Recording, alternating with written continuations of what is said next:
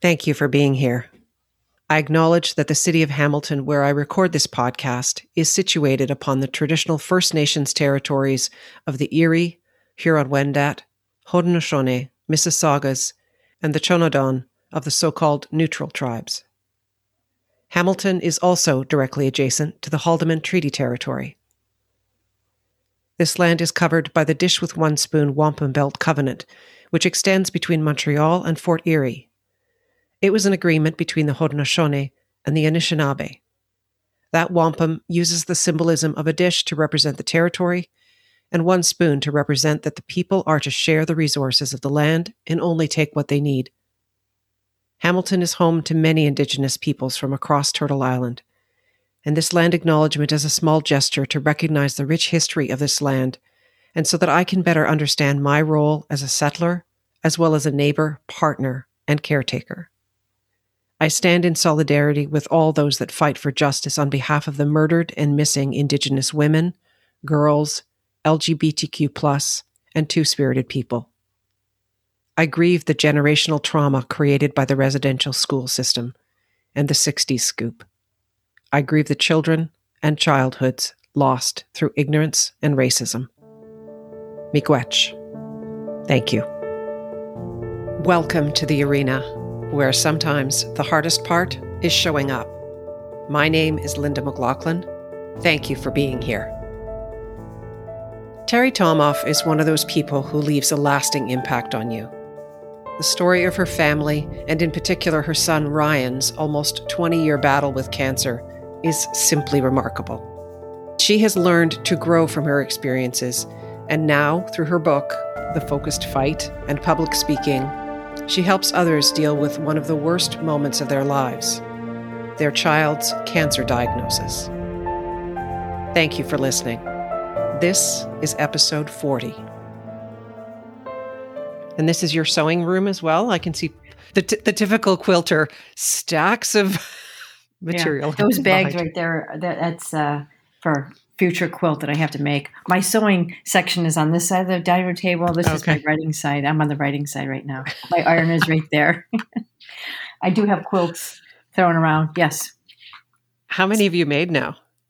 Do you know? So, well, for the t-shirt quilt business, a couple hundred, but probably overall, I'm just probably shy of a thousand quilts over 35 years, say, maybe a little shy of that.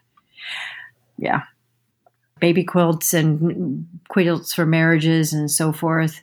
And now for the charity quilts, we do, we've donated over 2,000. Now, I've, of course, that was my guild that did all that, but we donated that. I, because I, I have a long arm, I have a big long arm quilting machine and it allows me to quilt quite a bit of my quilts. It used to be the hand quilting was the longest part of quilting oh, yeah. quilt. Now it's the quickest part. So you're not spending months on it, the hand quilting. So I can get a right. quilt done in an afternoon or a day. Wow. Yeah. I actually took a note here. I'm part of the gig economy, the writer, the quilter, and the referee. That's, that's right.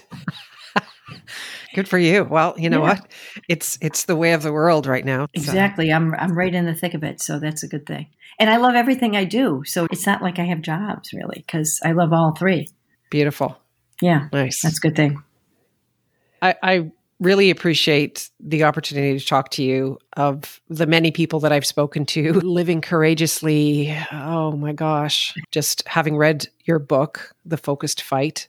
I want to thank you for allowing me to share my story of hope and inspiration, resilience, and the power of connection and community and post traumatic growth. I'm thrilled to be here. Well, you are a woman of just unbelievable resilience. Let me share this little introduction I have for you, and then we'll dive into the rest of the story. Terri Tomoff, you're a mother, daughter, sister, wife, quilter, athlete, USSF soccer referee, blogger, and author. It sounds idyllic. You're also the mother of a son who went through five cancers three times with leukemia and two times with adult tongue cancer. When your son Ryan was diagnosed with acute lymphoblastic leukemia, standard risk with central nervous system involvement at age two, you dug in. You drew from your deep faith, family and friends, and larger community for what was a focused fight for his young life. After three years of treatment, Ryan was in remission, but not for long. Eight months later, it returned. Once again, your family was plunged into the world of pediatric oncology for another two years. Again, he was declared in remission, this time for 17 months. The third cancer diagnosis meant Ryan would have to achieve remission before a bone marrow transplant would be possible. This was his best hope for survival. The doctors had hit Ryan with everything they had. Each time he endured unimaginable pain. As a parent, all you could do was pray and hope and believe Ryan would pull through. An anonymous donor was your best hope, as no one in the family was a match. Fortunately, there was a matched unrelated donor. Then they backed out at the last minute. But there was a second donor. They agreed to go through with the procedure. Fortunately, Ryan's body accepted the donation. Life began to return to normal. But as his mother, now hyper aware of any changes in Ryan's behavior, you noticed his speech was different one day. He said it was a canker sore, but it didn't go away. Back to the doctor. A malignant squamous cell sarcoma was found on his tongue. After a successful operation, surely this was the end of his cancer journey. Unfortunately, during a follow up check, another lesion was found and another surgery. This time it was caught early, and the lymph nodes and tongue cells removed came back negative for cancer. Ryan was finally cancer free at 21. Your book outlines each stage of Ryan's diagnosis, treatment, and recovery in great detail, and it sounds like a depressing read. And while it's heartbreaking at times, I didn't imagine feeling so inspired by your stories. Of course, your husband, Bill, and daughter Olivia were a huge part of this story. Olivia was four when her baby brother was diagnosed. She also went through the roller coaster of his illnesses, recoveries, and relapses. You and your husband took turns living at the hospital, being at Ryan's side for no kidding, years of his life. There is a remarkable community of people from volunteers and organizations that supported all of you through this, not to mention the countless specialists, nurses, and doctors. And then in 2021, just as you were publishing this book called The Focused Fight, you had your own cancer diagnosis. Yes. Welcome to the arena, Terri. it sure is. It sure is an arena. Yes. It, you know, if I hadn't read it in a published book, I would never believe that this was even possible. There's no way that you could put this in a film, come up with this story. And uh, I, I just mentioned at the end there that you had your own cancer diagnosis. So, how are you doing and how did that all turn out? Great. I was able to get to the doctor. As we know, we've advocated for so many years. If something was amiss, I noticed it last year, but I thought it was really nothing. It was something was going to go away. I'm a healthy gal. I eat well, athletic, all the things that you would think that would save me from anything like that. And sure enough, I had uterine cancer, but it was a stage 1A surgery, was able to get everything. And I had a radical hysterectomy. And and I'm still, I think, recovering a little bit. I don't like to say that. I feel like I'm 100%, but I think I still am recovering, to be honest with you. I have to be honest with myself. It's just, it, and other people that I've known, it, it takes about a year, not only for that abdomen area, and especially at the rate I run my life. I'm always in that red zone. Yeah.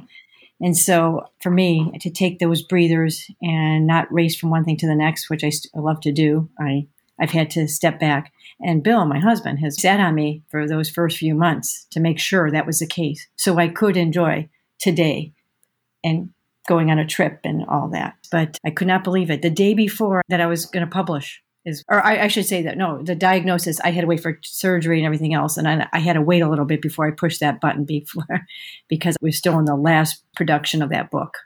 Thankfully, my formatter was a, a very good friend of mine and she was able to squeeze that in there. So we're all good. Wow. I, I laugh that I, I tell people when they read the book or people who have known us for years and just look at us and shake their head like you are, Linda, to me. And I'm like, well, we're still standing. And how are we standing? Well, a lot of fairy dust, I think, sprinkled and magic wand over our heads sometimes, but humor was a big part of it. And I think learning empathy and people being empathetic to us, not sympathetic, not giving us pity, but just being empathetic to us. I think that really was a, a number one thing for us too, along with the doctors and nurses. Believe me, they want the same outcomes as the parents do. Mm-hmm. So when we're all in it together as a team, team approach, I think that's really catapulted us above and beyond considering what Ryan and our family had to deal with. It was crazy. Social worker told us don't buy theater tickets. And I laughed initially when she told us that, but then as we got into it, it's like, wow, we could never plan anything. It was just a whole. That's why I say in the book that our tradition is no tradition. We couldn't even do traditions. That became our tradition. No traditions or new ones on the fly.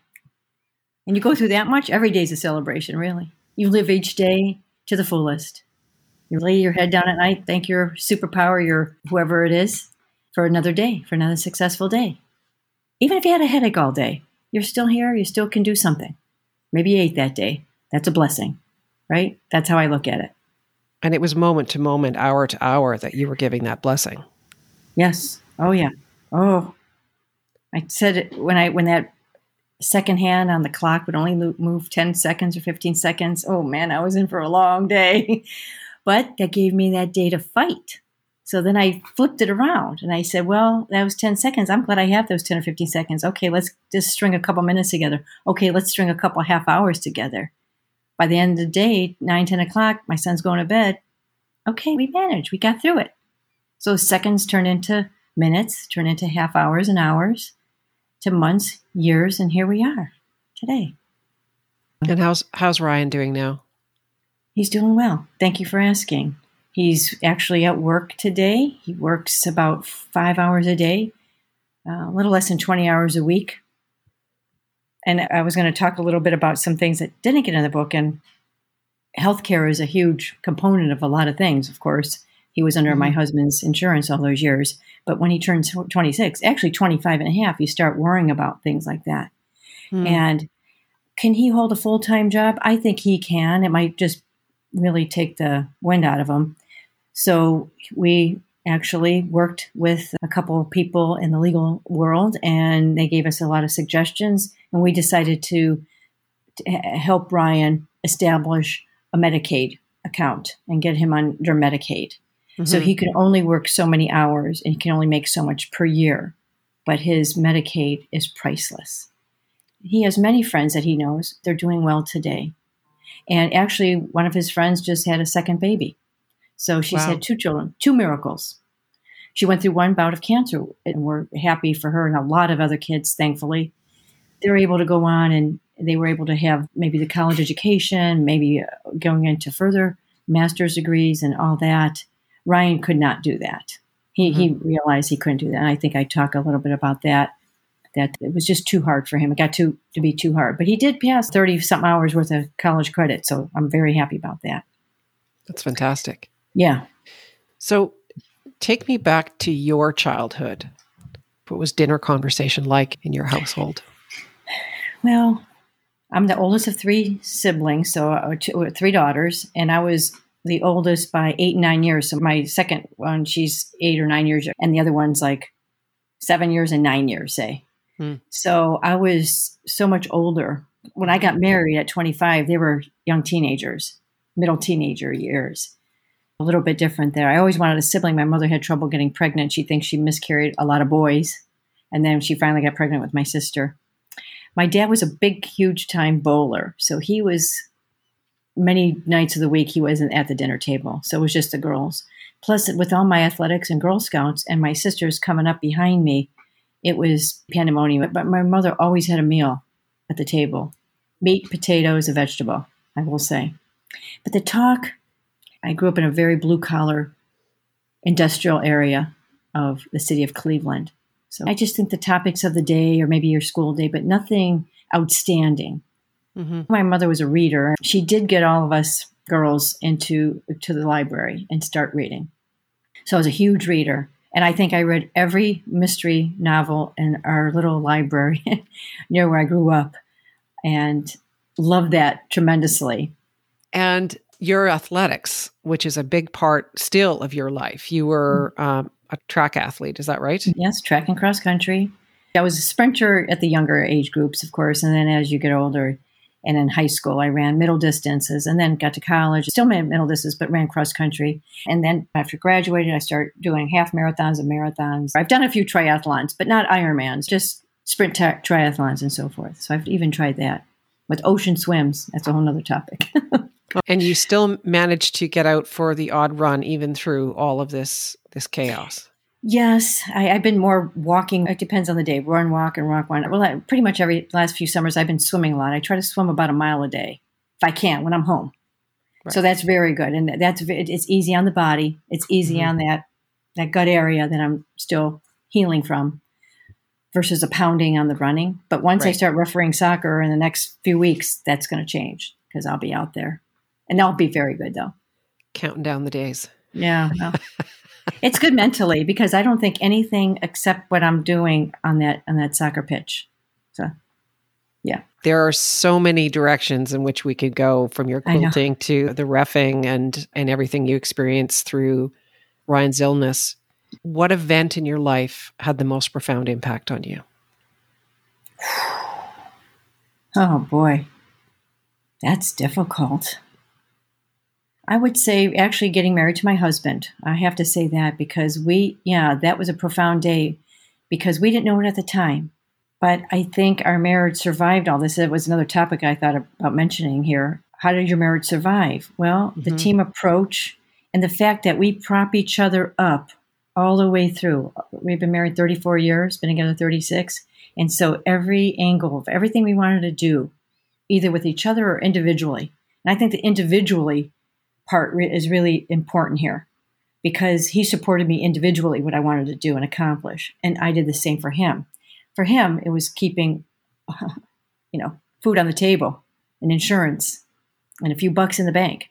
That was his job. My role was, of course, uh, in the beginning, you know, just getting established our marriage and then children and then, of course, Ryan's situation. But I think that was a hugely profound thing when I get married. And like I said, you don't know it. It's a crapshoot when you first walk down that aisle and say your I do's, because you know the divorce rate is like all around the world, pretty much the same.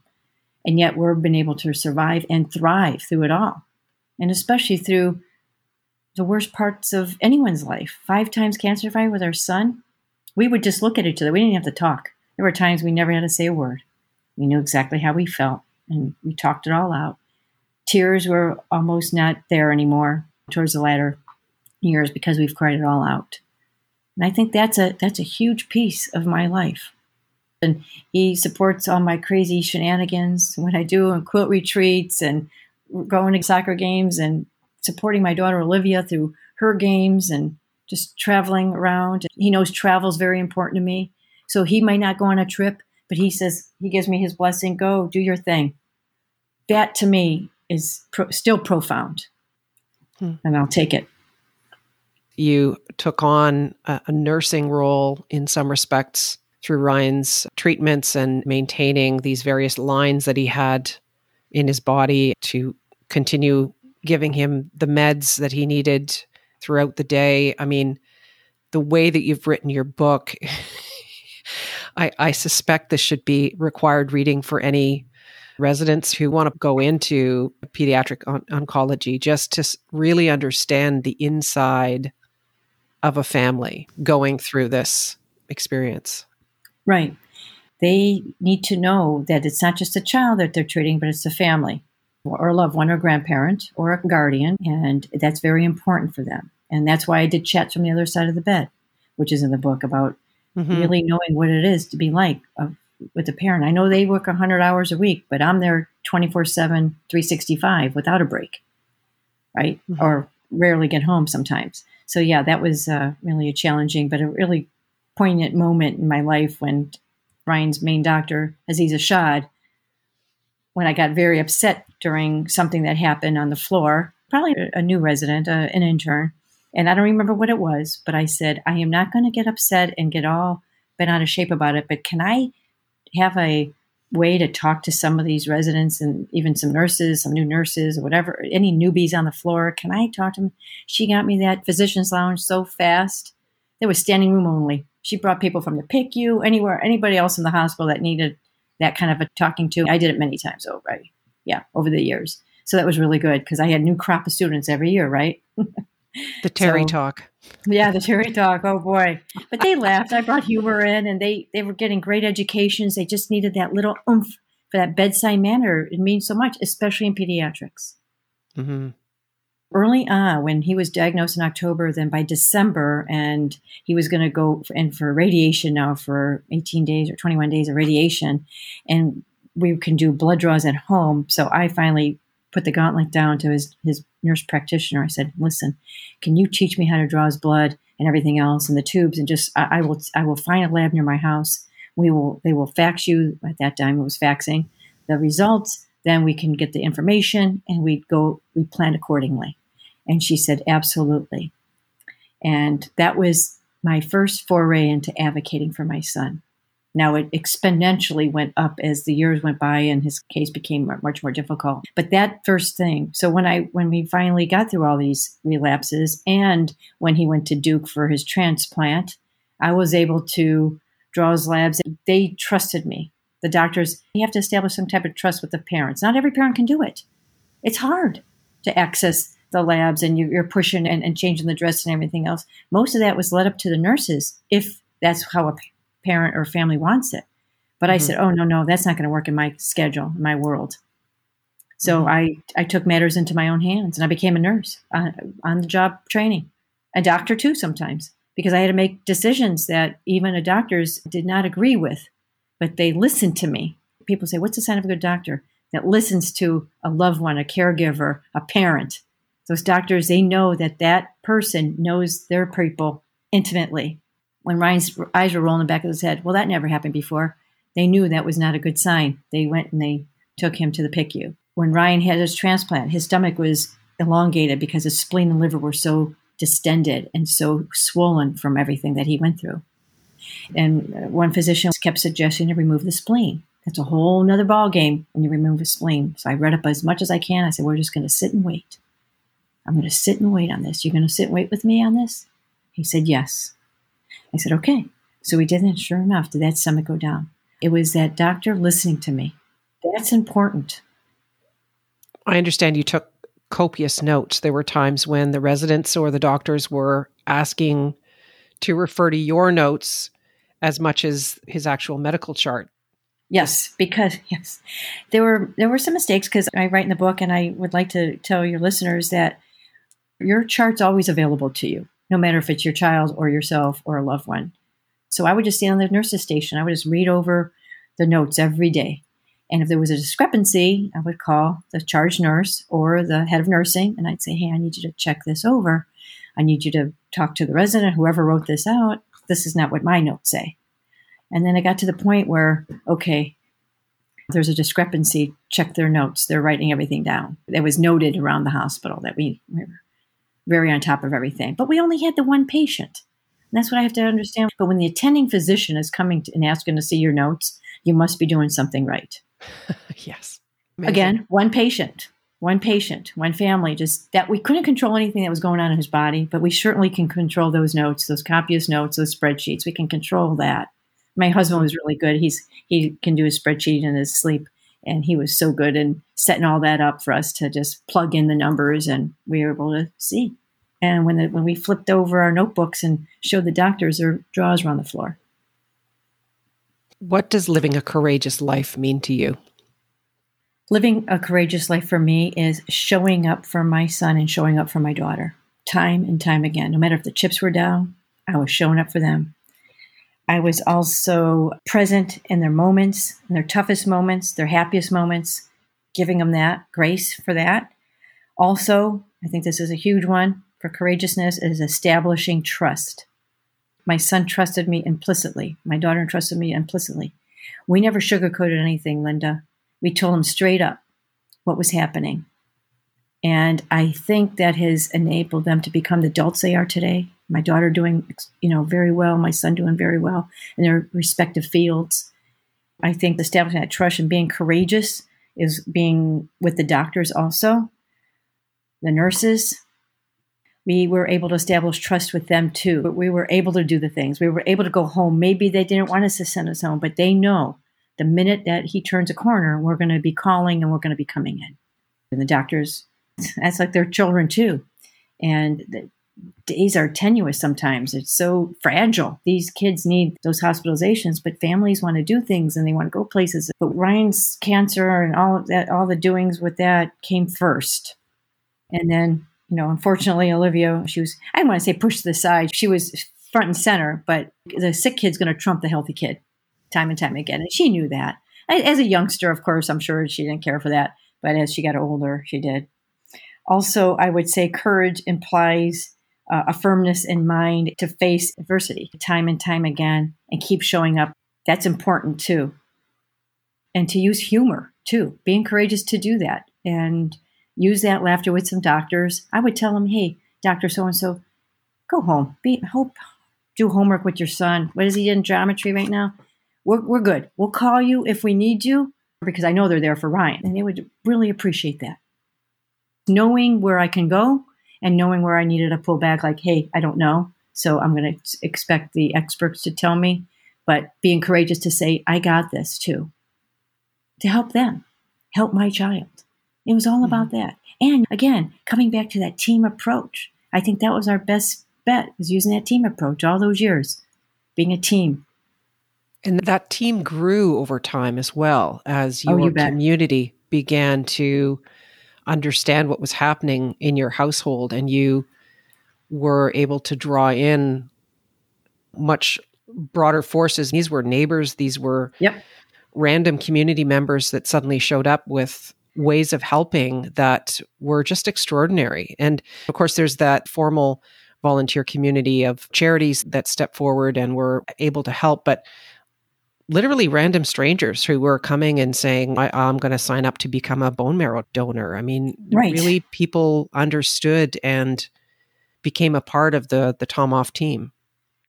I agree. And I feel the community was huge. And when you said the unknowns of community, there were people who you thought were going to show up and didn't, and people who you never thought would show up did. So we had the whole gamut. And under that whole umbrella, and I would say there was 2,000 people who were part of our army, our community, in different ways, in minute ways and bigger ways. Even just a prayer or sending a note, that's all part of that whole process. That's all part of that team of getting him where he needed to be mentally, physically, spiritually. I, I, try to keep up with thank you cards, everything else. It just got lost in the shuffle. I mean, I'm barely getting home to wash my clothes or to sleep in my own bed every once in a while. So, you know, I, I, I say a big apology in the book, like thank you for everything, because I couldn't get to some people sometimes, you know, just too mm-hmm. much, too hard. Things were coming fast and furious with everything. I really appreciate everything that everybody did. And even cutting our grass, you know, people say, What can I do? Make chocolate chip cookies, brownies for the nurses and doctors, the family, cut the grass, mow it, mow it down. You don't have to ask permission for that, you know. Yeah, grab the grab the lawnmower and go. yeah, exactly. And then you know what? In a week or two, come back and do it again because I'm, I guarantee it's not going to get done. what impact do you want to have on the world? What's your legacy? Wow. I think the power of connection and community would be my legacy because I think I was the fulcrum. I was the head of the household. I was where every, everything pointed out from me and that power of connection and community of the people I needed to have in my world at that moment or that time. And then keep in contact uh, for a lot of them. I think that'll be my legacy. Also, I did everything I could for my kids. I got a, a, an account in this book that they'll forever have. They can look back to it. I was able to help put together their messy lives that they never asked for. I think mm-hmm. that's a great legacy for anyone to say it for their children. And hopefully, maybe my grandchildren or great grandchildren, they'll always be able to look back at that. And maybe 50 years from now, when there's not chemotherapy and bone marrow transplant and there's target therapy and they go in and they just zap out, like, then maybe they'll re- be reading this and like, oh my gosh, look what they had to go through. Plus, I will say my quilting. And if you preserve them well enough, the quilts can last a long time. And I have probably about 40 or 50 in the house that my kids will inherit and, and you know, hopefully pass down. And I will probably give out more to family and friends too as years go by because you only need so many. And you began to give quilts to the the families and the young children who were being diagnosed with cancer, the others that were in the hospital at the same time as Ryan and, and that you got to know. Yes, uh, that was later on when we went to Duke and then they were giving out the quilts to the kids. I just said, I'm bringing that back to my guild. And we did that and we started at that point.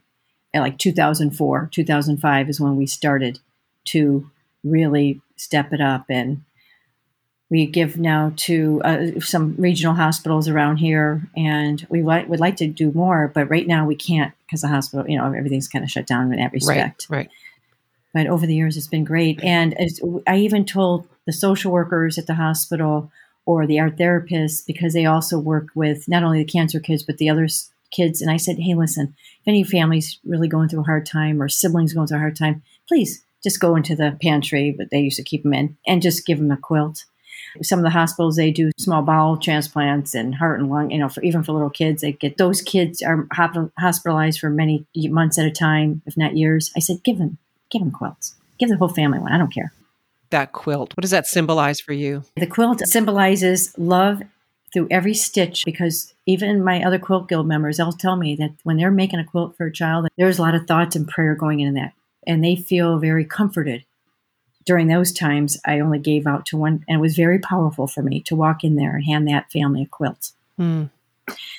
And I've gotten notes back over the years that a child have passed away, and guess what they did? They put that quilt over the ca- casket. Mm. Those quilts that were made by my guild. That's how powerful and how important those things were for that child and that family. Talk about a powerful moment and getting that feedback back. Not a lot, you only need one. So that's really, really powerful. So that legacy is another one. And then that family has that quilt.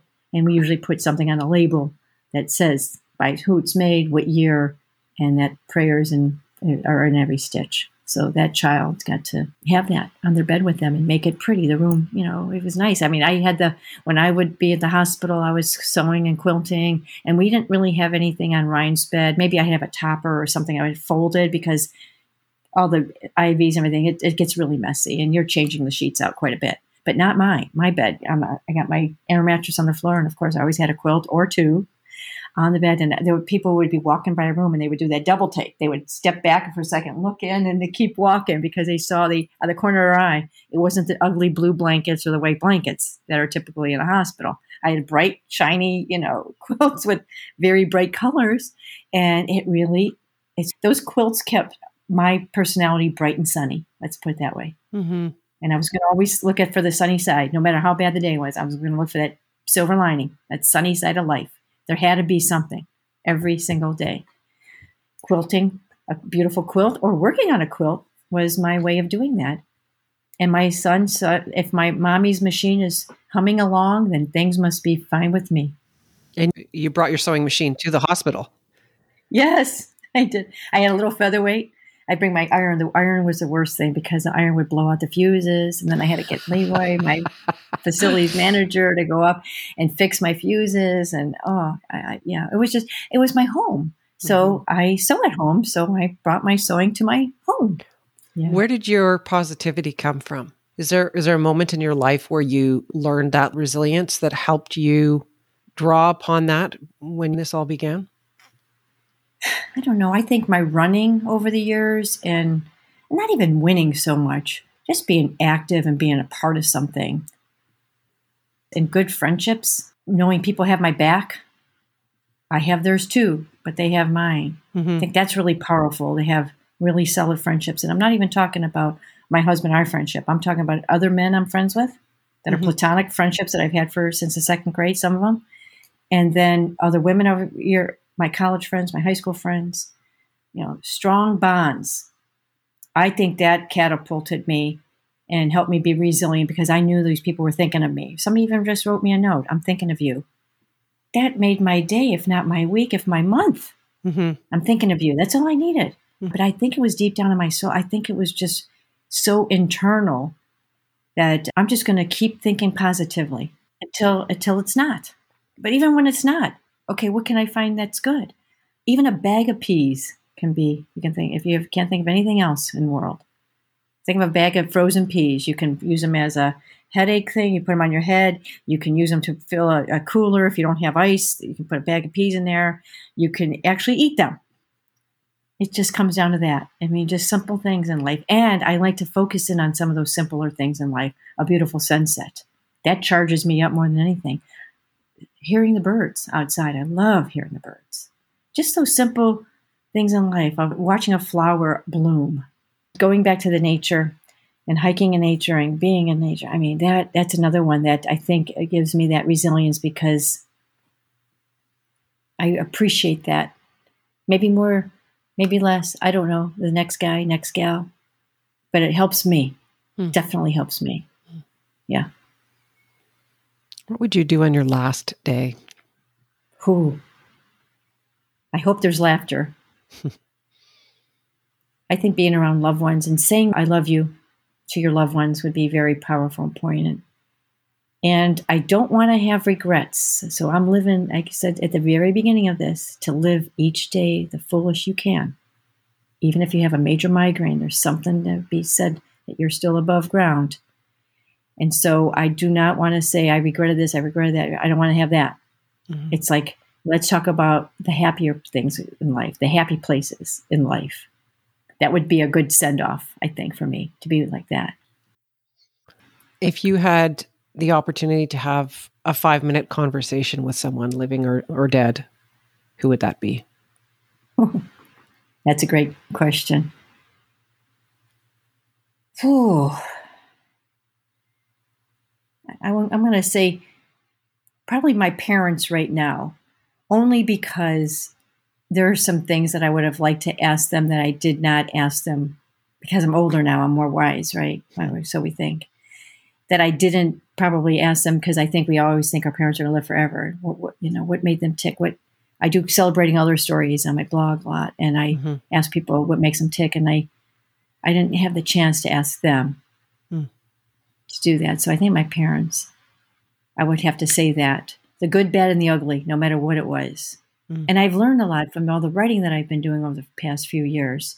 And blogging, yes, but being more mindful of what we're doing, mm-hmm. what I'm doing now. Mm-hmm. And actually publishing self-publishing this book has just changed my whole my whole world, really, in my thinking. And if I could only have them back. And my mother suffered from Alzheimer's and then she died last summer but I couldn't talk mm. to her about anything in the last 10 or 15 years. So that would have been so far back that I was not where I am today in this position. Yeah. So, yes, that would be a great, if I could have those two back to say, hey, let me talk about this with you. Let me talk about that with you. What we've done with this. And I think that would be really, that would be very important to me. Is there anything else wow. you'd like to share before we wrap up? Only that I think that you're awesome and I, I love your voice and I think you're made perfect for this, for your podcasting and you know whatever else you're doing has been awesome too. But I really want to say a sincere thank you to you and your listeners and let me share a little bit of slice of my life. But I'm going to go out and you know with grace and laughter and make fun in our lives and enjoy every day. The sunshine, the sunset, even the rain, which I call liquid sunshine. So there you go. and good music. Oh, let's go and, and let's throw in some good music and some good food. You can't beat that. That sounds so, great. Appreciate everything. Yeah. Thank you. I have to ask you to tell the story that you shared with me the first time we spoke. I think it speaks so beautifully to that choice of empathy in a moment where you could have chosen quite a different tack, and, and maybe most people would have. I was refing a U15 finals match. The game started at 9 a.m. precisely. I blew my whistle. I had my team of assistant referees. They were great. Girls were out running beautifully, passing like champs. And there was one coach from the Maryland team that was screaming his head off every time I blew the whistle. And he was just being very belligerent to me, to his players, the opponents. I just, you know, so I looked at my watch, first two minutes, four minutes, six minutes. He's not shutting up. And I see the girls, their play has changed now, both teams. The play has changed. And I'm like, I have to arrest this. So I thought to myself, if he doesn't stop by eight minutes, I'm going to blow my whistle. Sure enough, eight minutes, he's still squawking like he was the whole time. And I stopped the game. I ceremoniously walked over to him. I sauntered over on the field. So I told the girl to hold the ball. I'll come back to her. And I just walked away. Then I gave him the hand signal to come back on the field with me because I didn't want to talk in front of the rest of the bench players. And I just started to whisper to him. I brought the pressure of his yelling down to nil, and his, his offensive behavior needed to be arrested. I told him straight up somebody's watching, somebody's taping this game, and he has to realize what's going on here. And his body language looked defeated. His eyes were cast down. Tears were brimming along his eyes.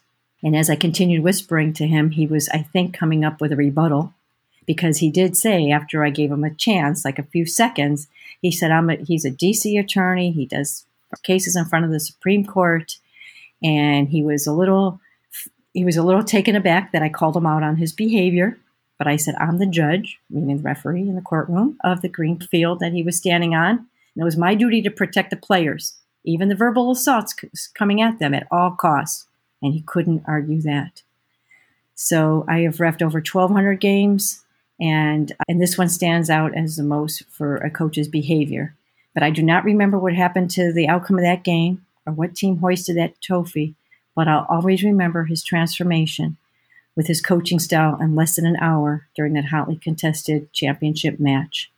He found himself and he apologized profusely at halftime and at the end of the game how much how badly his behavior was affecting him and his players. He never even knew it. I felt like a good part of me was able to help him because I brought that pressure down and it allowed him to continue to coach. And my AR has never heard a peep out of him the rest of the game. So that was really that was a really powerful moment for me and him. I think he'll still, I, yeah. I don't know his name. I'm sure his daughter is, gosh, 25 now, 24 now. You know that played on that team, and he was not like he was not a good coach. He was a very good coach. He just got so caught up in that game, but you know, there's a limit to that. And I think I brought him within the limits, and I, I feel good about that. That's what it's all about, right? All of life is, isn't it? Game management, life management. Hmm. Thank you for letting me share that. Yeah, it's beautiful. I, you know, you could have given him a red card. You could have yes. sent him off the field. You could have done all those th- things. You were in your right to to do so as the ref. I mean, mm-hmm. it, there was a moment of being right and a moment of being compassionate, and you you yep. chose the the harder path in some respects, potentially, because maybe he wouldn't have responded to your desire to bring the temperature down and, and have that conversation. But uh, you reached something in him, and I thought that was impressive. Yeah. I think he did think I was going to pull out a card. And there was, I could hear a pin drop on that field.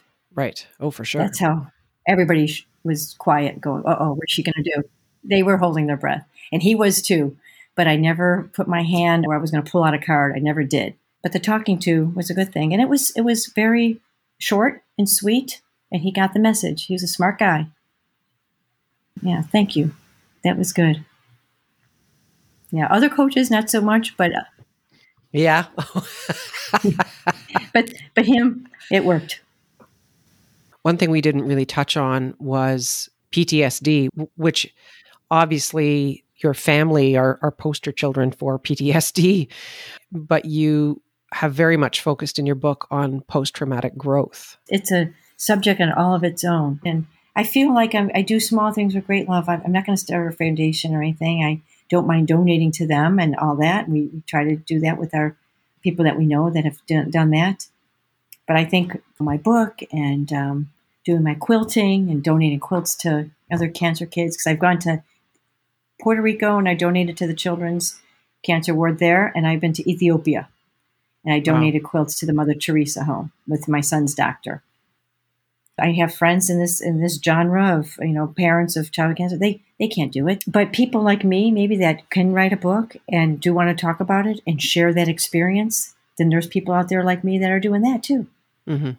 People who have set up foundations. There's most most foundations are are started with children who have passed away post traumatic growth is those kind of type of things. When we did our cancer groups back at the hospital back in the day, we laughed. We never laughed harder than anybody. They were like, "What is going on in there?" This is they see you know pediatric cancer and they see all this laughter and you know music coming out of the out of the office because we did not let that change who we were as people.